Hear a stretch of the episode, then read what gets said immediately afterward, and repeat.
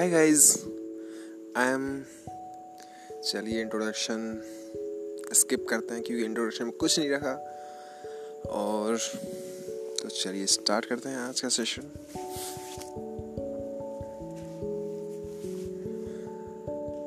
ये जो हमारी लाइफ है ना, काफ़ी कॉम्प्लिकेटेड है। इसमें हज़ारों प्रॉब्लम्स हैं, लेकिन उनके हज़ारों सॉल्यूशंस मिल जाते हैं हमें। आज सोचते कुछ और है, होता कुछ और है, और रिज़ल्ट कुछ और निकलता है।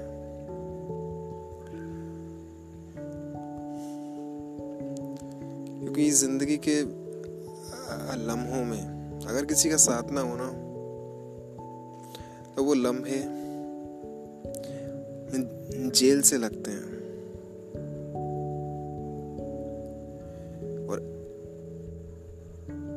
कुछ ऐसा ही अब मेरे साथ में हुआ था guys so let's start guys मैं उस टाइम ये कब की बात है? आज से दो साल पहले की बात है, जब मैं जयपुर गया था, उस टाइम कोचिंग करने गया था सीए की. तो उस टाइम हुआ क्या था कि हालाँकि मैं आपको बता दूँ, मैं इतना अब पढ़ने में इतना इंटरेस्ट नहीं हूँ। हाँ ये है कि मीडियम मतलब आप समझते हो। मतलब इतना अच्छा भी नहीं, उतना अब बुरा भी नहीं हूँ। तो उस टाइम क्या है कि हम ऐसे ही पढ़ते थे स्टूडेंट थे हमारे क्लास में, काफ़ी सारे स्टूडेंट थे हमारे क्लास में, कम से कम एक एक बैच में डेढ़ सौ से दो सौ बच्चों के बीच में थे, है ना? तो क्या है कि और उसमें गर्ल्स थी कुछ।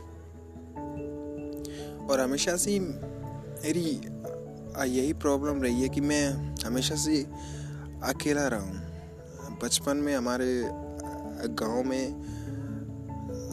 अब माता पिताओं ने मुझे मतलब मैं शायद दो या तीन साल का हुआ हूँ तीन साल का। उस टाइम मुझे मेरे मामा के घर पहुँचा दिया था। तो उस टाइम क्या है कि मामा की भी शादी नहीं हुई थी उस टाइम तो हम सब अकेले रहते थे। मामा कॉलेज जाते थे स्कूल कॉलेज और मैं घर पे अकेला रहता था। करीब पाँच साल तक मैंने अपना गाँव नहीं देखा था। उसके बाद मैं गाँव गया। तो फिर कुछ समझ में आया कि ये मेरा गाँव है, ये मेरी माँ है, ये मेरे पापा हैं।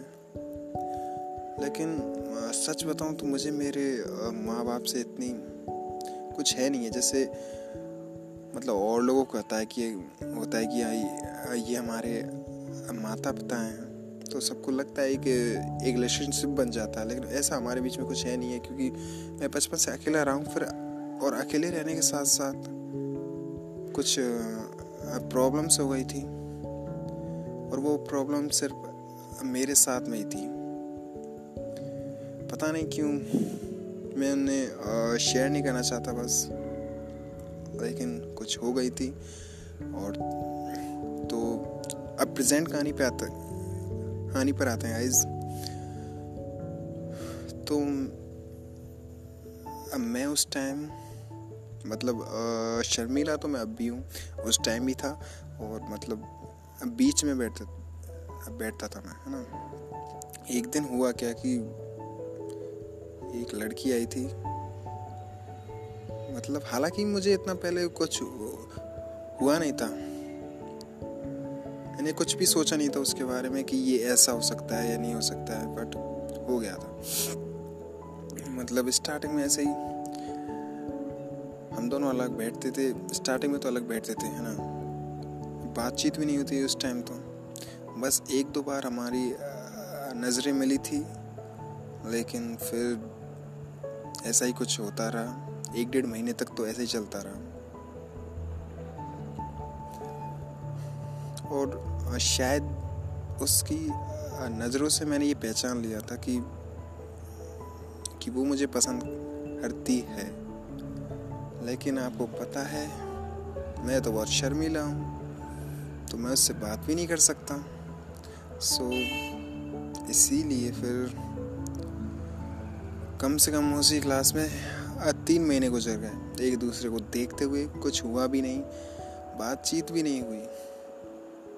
एक दिन वो ऐसे ही क्लास में डाउट सेशन था। उसमें टीचर नहीं थे कुछ स्टूडेंट्स ही थे जो अपने अपने डाउट्स क्लियर कर रहे थे एक दूसरे से पूछ पूछ कर। तो होता क्या है कि